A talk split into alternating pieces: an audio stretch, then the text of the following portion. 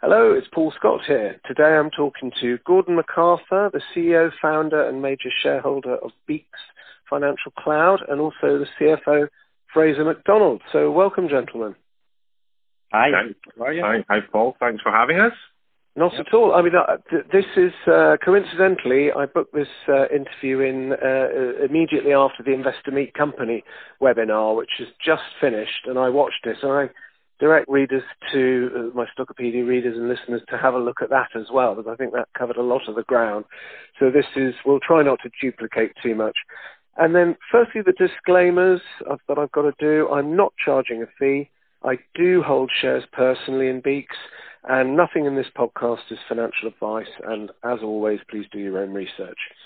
Um, okay, first sort of obligatory question is description of the business, but I could just slightly modify this because I've followed Beeks now for about five years, and I'm still not fully confident that I properly understand the main part of the business.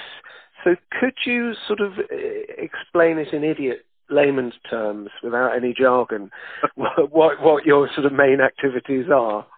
Sure, I'll take that, Gordon. Um, sure. So, I mean, I, I, guess people understand cloud computing. Maybe, maybe they do, maybe they don't. So, so cloud computing is a, is a catch-all term for um, effectively outsourcing um, computer infrastructure or, or, IT systems, right? So, the cloud is a bunch of servers and networking equipment that sits in data centers that people access and use themselves and, you know, have month-to-month billing and can turn um, computer resources up and down as they want to support the business, right? So we are cloud computing. You know, we deploy lots of high-powered IT equipment in data centers and put wrappers around it to allow our financial services customers to do that, right? So we only focus on financial services and capital markets i.e. trading infrastructure and everything that supports that with a little bit of payments as well. So, so cloud computing, so you can buy from us in various types of wrappers, public cloud, private cloud, proximity cloud, compute resources directly connect to, trading venues, right? So unlike an, an AWS and a Google, we don't you know, facilitate healthcare or manufacturing or anything like that. We pick our data centers that we deploy our cloud, i.e. these big banks of servers and networking equipment in particular financial services focused data centers um, and we connect to various counterparties directly through five direct point to point cables from us to a bank, a broker, or an exchange. So it's cloud computing for financial markets, and there's various wrappers that we have around it, like how's it delivered, and that's where we get into things like public, private, and proximity. Um, so public cloud is everything shared. You come in over the internet, you buy a server in a particular location, the server's then deployed for you very quickly, and you get access to do whatever you like with that. That's a, a public cloud environment smaller part of our business now. Private cloud. Private cloud is is similar, but private cloud tends to be the end customer gets dedicated compute resources, i.e. dedicated servers to them fit to their own use, whereas in public they have a slice or a part of a server that's also had another customer has a slice of that server as well. The private cloud really is where it doesn't have to be all components of that of that infrastructure are for that end client, but tends to be the compute resources, and there might be a level of shared networking and, and shared connectivity. Proximity and Exchange Cloud, are our latest iterations are everything dedicated to a client. So we'll put in a you know kind of end-to-end mini cloud environment in a data center that is fully focused on that particular end client. So yeah, I mean, cloud computing is just using other people's servers. If you know, if you want a real basic um, description of what it is. Mm. And uh, on the Investor Meet Company uh, presentation uh, a moment ago, I, I, took some notes, and the things that really made me sit up and uh, get my highlighter pen out was the um, potential deal sizes that you're talking about in the pipeline or Proximity Cloud and Exchange Cloud. I mean, these sound such big numbers. They sound transformational. So could you talk us through those two products yeah. in particular? Yeah. So so yeah yeah of course. So so Proximity Cloud we launched uh I don't almost eighteen August, months. August. Yeah. So okay. So a year just over a year ago now. Um, and and Proximity Cloud came about from us talking to lots of big institution, banks and exchanges and brokers about our shared model, right? And, you know, the ability to take infrastructure from us that's in a, a Beeks hosted space. Um, and, you know, the business segment of a bank or a broker love the flexibility and the, you know, elasticity and they can spin things up and they don't have to wait for procurement and all that nice stuff. Um, but we kept getting to compliance and security teams who just will not allow a bank or a broker's infrastructure to be in a shared platform and accessible by the Beeks engineering staff, right? Because it's us that, mm. you know, we, we host it in our spaces. So therefore, if something breaks, we go in and fix it. The Proximity Cloud really was, was us trying to answer these security and compliance questions. And what we designed was a, a standalone rack and data centers are full of just racks of equipment, right? I don't know if anyone's seen pictures mm. of, of them or been in them, but you have racks of equipment.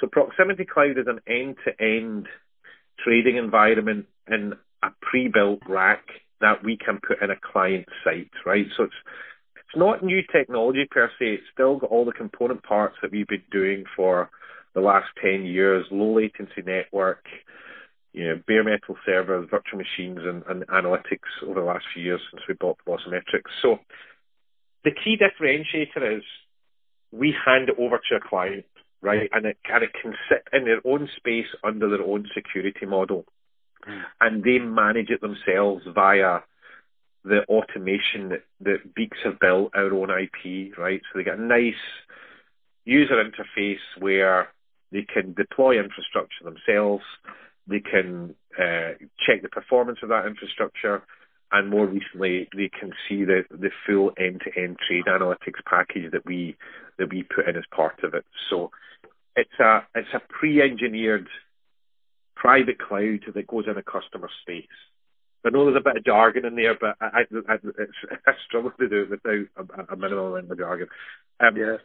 So kind of unique in our industry, right? There's there's not really anyone um, in our kind of classic space that can deliver an IT platform like this, and it's charged on a month-to-month basis, depending on how much compute and network and analytics you want in that rack, and you can have from one rack to a hundred, as many as you want, all pre pre installed and, and, and this is this is proximity cloud that's you're talking about, isn't it? Yeah. Yeah. Pro- and, and that's for a, the proximity cloud is really a single single use platform, i.e. a bank or a broker or a technology company will buy it for their own use.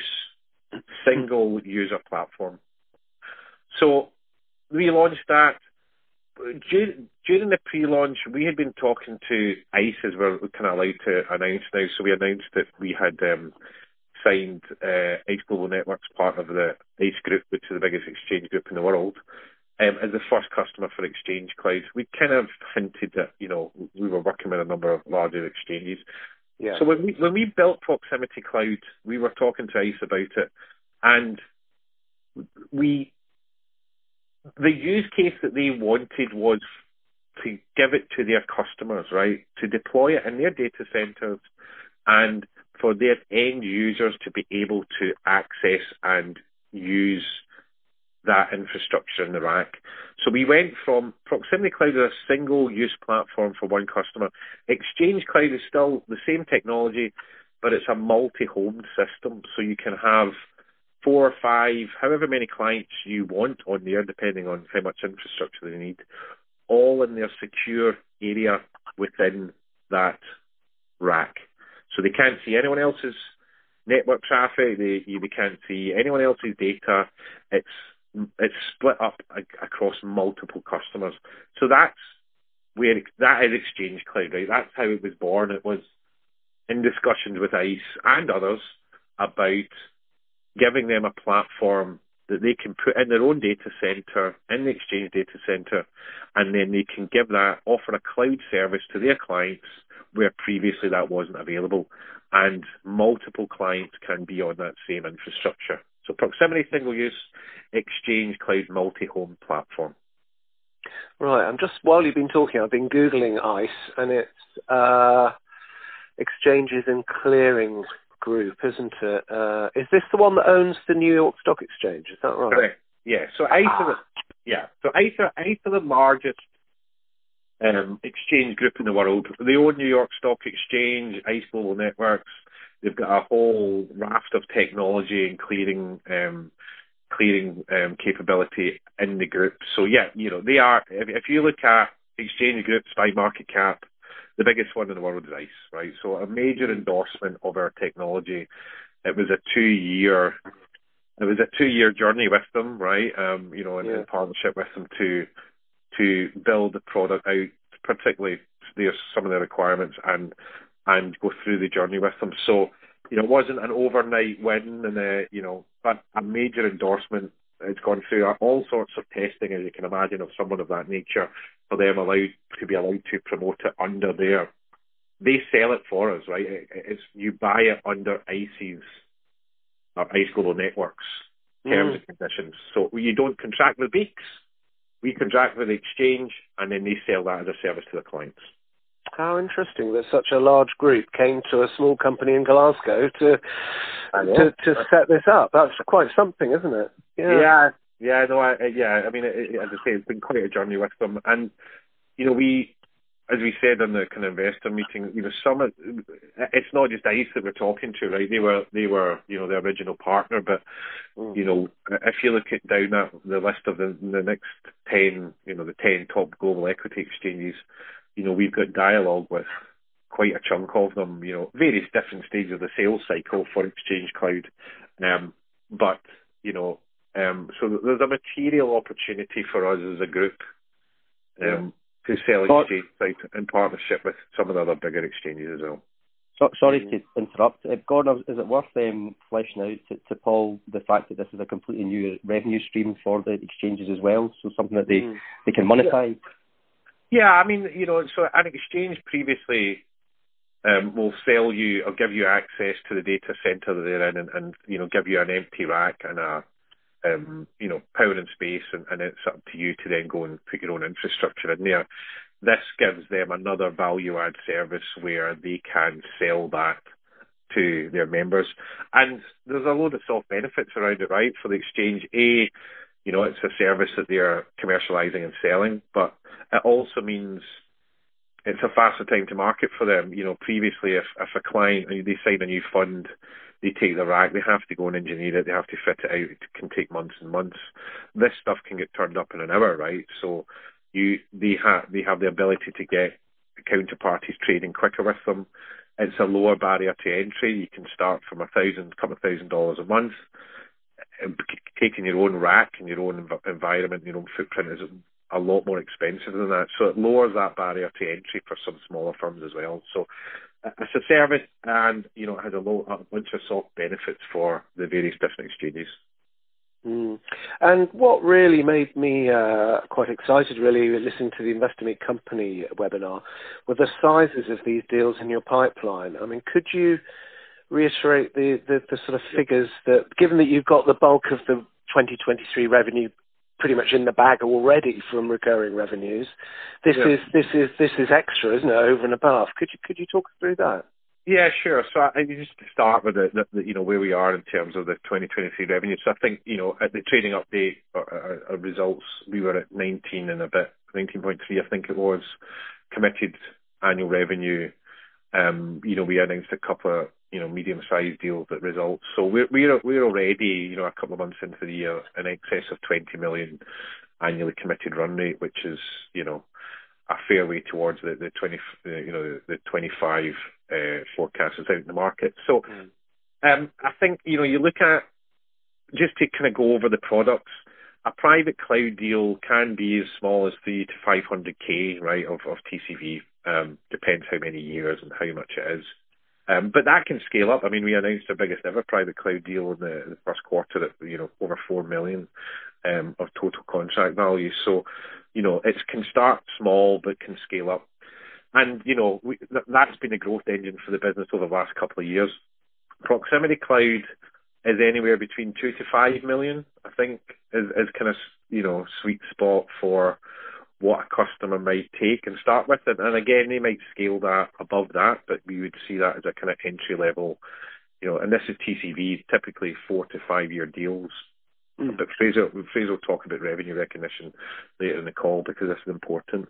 Um, but Exchange Cloud can be much more material than that. If you look at some of the biggest exchanges in the world, they have a thousand racks of customer equipment in their data center. Now, a rack, ballpark, a rack is, you know, 800k or a million pounds of TCV to us. So even if you get, if we can win exchanges and get three to four percent of their footprint, you know, you can do the maths.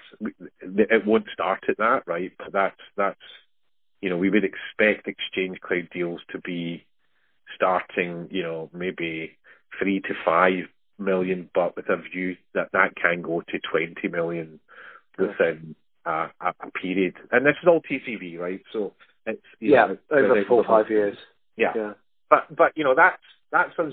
You know, we're we're not for a second saying everyone in that data center is going to move over to a Beeks platform because they won't, right? There are people people still some people like to do this stuff themselves. But you know, if we can if we can take three or four percent of an exchange's footprint and partnership with them, and we can do that around multiple exchanges in the world, then it shows the size of the opportunity that is ahead of us in the next couple of years. And it just all depends on uptake. So, so you know, we now have a pipeline, and that we talked about pipeline uh, um, and the uh, the uh, announcements on Monday. We have got a, a pipeline that we've never had before, right? And it sits across nicely across all of our segments. Some small deals, I some medium-sized deals, and, and we've got some mega deals. Sales cycle varies dramatically on on all of them. I mean, I mean, ICE was two years, right? ICE Global Networks two years. That might not be unusual, right? These are very big strategic pieces of um, infrastructure. Exchanges do not put their name next to this lightly because it's their service. So Mm. A, a great rubber stamp. ICE have done it, but the other exchanges still want to go through their own security testing, their performance testing, you know, analytics and everything. So long as, but they're involved sales processes. You know, you, you they don't just. There's a lot of resources they have to put into to go through the process with us themselves. So it's a really qualified, quality pipeline. It takes a long time to convert, but that's, there's just no way around it. So so yeah, pipeline is really exciting. Yeah, that's great. I mean, one of uh, I think in the most recent results statement, a couple of people got slightly spooked, maybe misunderstanding the outlook comment about the uh, the length of time it takes to sign contracts. So it, I think some people misinterpreted that as being a, a sort of a bit of a negative that maybe things yeah. were slowing down because of the macro situation. So is there an element of, of macro? But, but it was the icing on the cake, effectively.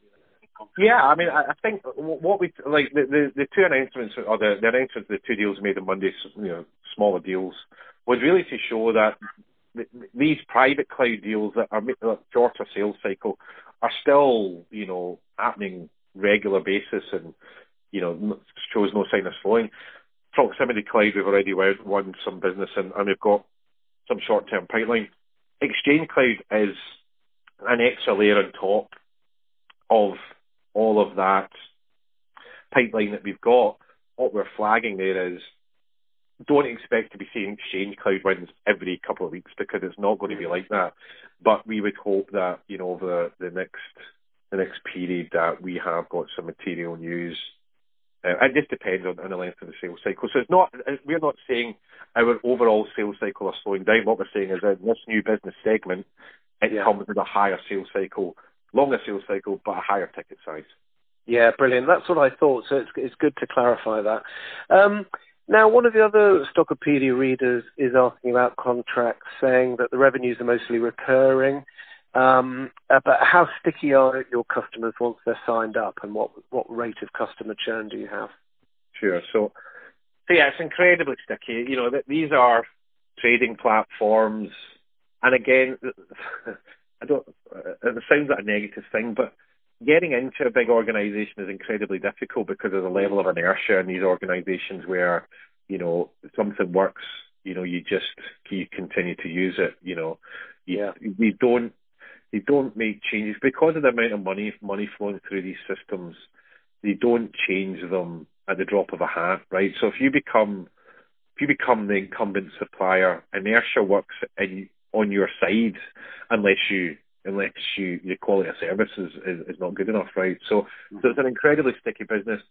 We monitor churn at the board level, a, a board meeting every month, and we get churn in the you know the smaller uh, public cloud and maybe some private cloud, but we we are looking at anything that one percent of revenue, you know, of that kind of monthly recurring revenue per month is is is acceptable just because people you know, strength environments, and, and that's the whole point of a cloud service, right? You can't do that. So, one percent on the kind of annually committed, you know, run rate um, mm-hmm. is is anything over that, then we would flag at the board meeting. So we keep a, we keep a, an eye on it, but we don't see huge amounts of churn. It's a very sticky business. Good. Okay, let's talk about capex next. This is another thing that some of the Stockopedia readers flagged.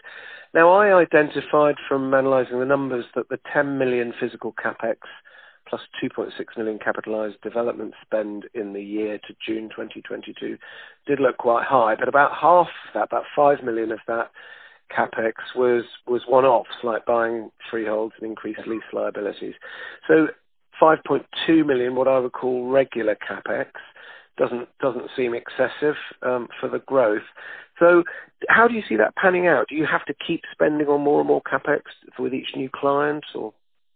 Um, I, I can pick this one up, Paul. Yeah, you're right, and you know that, that was helpful. I, I read how you how you called that out as well. So you're right. There's one-offs in there. So you know, five million. You know, is it typical? Probably. Um, a couple of million pounds was additional in terms of we, we have at the year end in terms of stock. I think um, Gordon mentioned at the investor meet call. You know that that two million pound of capacity we have up in our, our Glasgow head office will effectively, you know, deliver, you know, a, a huge proportion of that that 25 million revenue number. So we, we did do a bit of front loading, and we always we always do that because you know, particularly given some of the you know supply chains that are still lead times are still sort of 14, 15 weeks. We always we always need that capacity up front. Um, as as that as supply chains start easing, we'll we'll potentially hold uh, less stock. But um, we we did that following the raise in, April. We we knew we wanted capacity in advance. Um, it, can be quite difficult to predict it uh, going forward because you know as as we talked about, some of these deal sizes out there will require quite you know a chunky amount of, of capex depending on how big they are. Um, so you know based on kind of run rate and that that 25 million target, I guess you know, a, a five million capex is probably you know reasonably t- typical if we're looking at run rate stuff for the year ahead, and, and you know not and, and the other stuff over and above may require additional. Mm. Yeah, and obviously the inventories that you referred to, 1.8 million that were new this year, that would just shift into fixed assets, wouldn't it? So it wouldn't actually be any additional cash burn. Potentially, it depends. So yes, if it's if it's private clouds, um, so proximity exchange clouds are different ownership model. So ultimately, and this is why we have to record stock at year end because we can potentially sell that to the customer. So proximity oh, okay. exchange, they, they, it's a customer sale, so they will own the hardware, so it won't actually sit in our balance sheet and depreciate it. So, you know, depreciate through. So it, it is a different model and, you know, that's why sometimes it depends on the shape of these deals, how that, how that, you know, how that, um, cost uh, going forward looks like and, and also how our, our depreciation charge looks going forward. Yeah, and another reader uh, latched onto this and said um, most IT companies they look at, um, software companies and so on, seem to bill up front and have positive uh, cash flow, whereas Beeks seems to do it the other way around, incurring capex up front and then, uh, you know, charging the clients monthly thereafter. So I think we've discussed this before, but couldn't you improve the cash flow model by getting some cash up front from clients and maybe yeah, leasing, I, I, leasing equipment instead of buying it?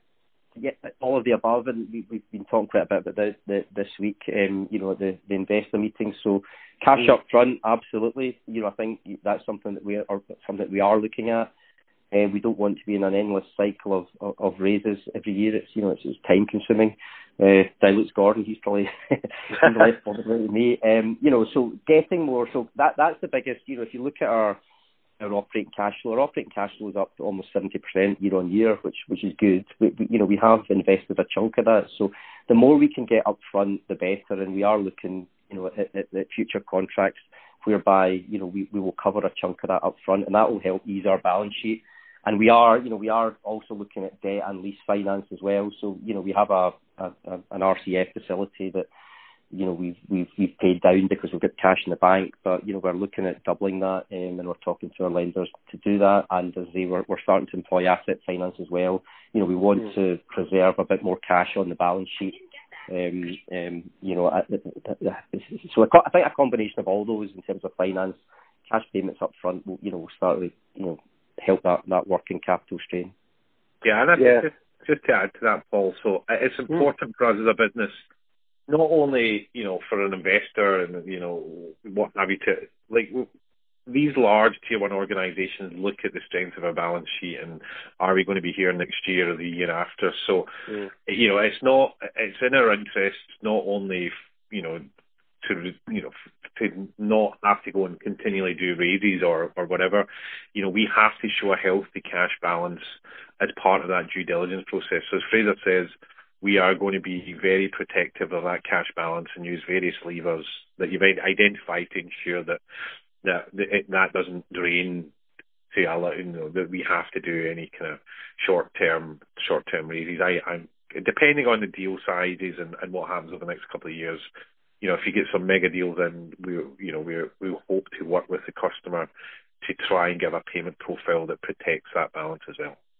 Oh, that's very reassuring because I know we had quite a vigorous debate on uh, Stockopedia earlier this week. I said, look, the balance sheet's strong. It's got, I think, 24 million net tangible asset value. Uh, the, the the cash hasn't been burned. You know, you've used it for things that are you know, tangible, buying tangible assets and so on, and you've really got gross cash of just over 10 million because the mortgages are not going to be paid off uh, anytime soon, are they? So I think it's fine, but some of the readers challenged this, so that that's why I wanted to raise it really. And obviously, yeah. as the the major shareholder, Gordon, with 37% still, you don't you don't want to dilute, do you?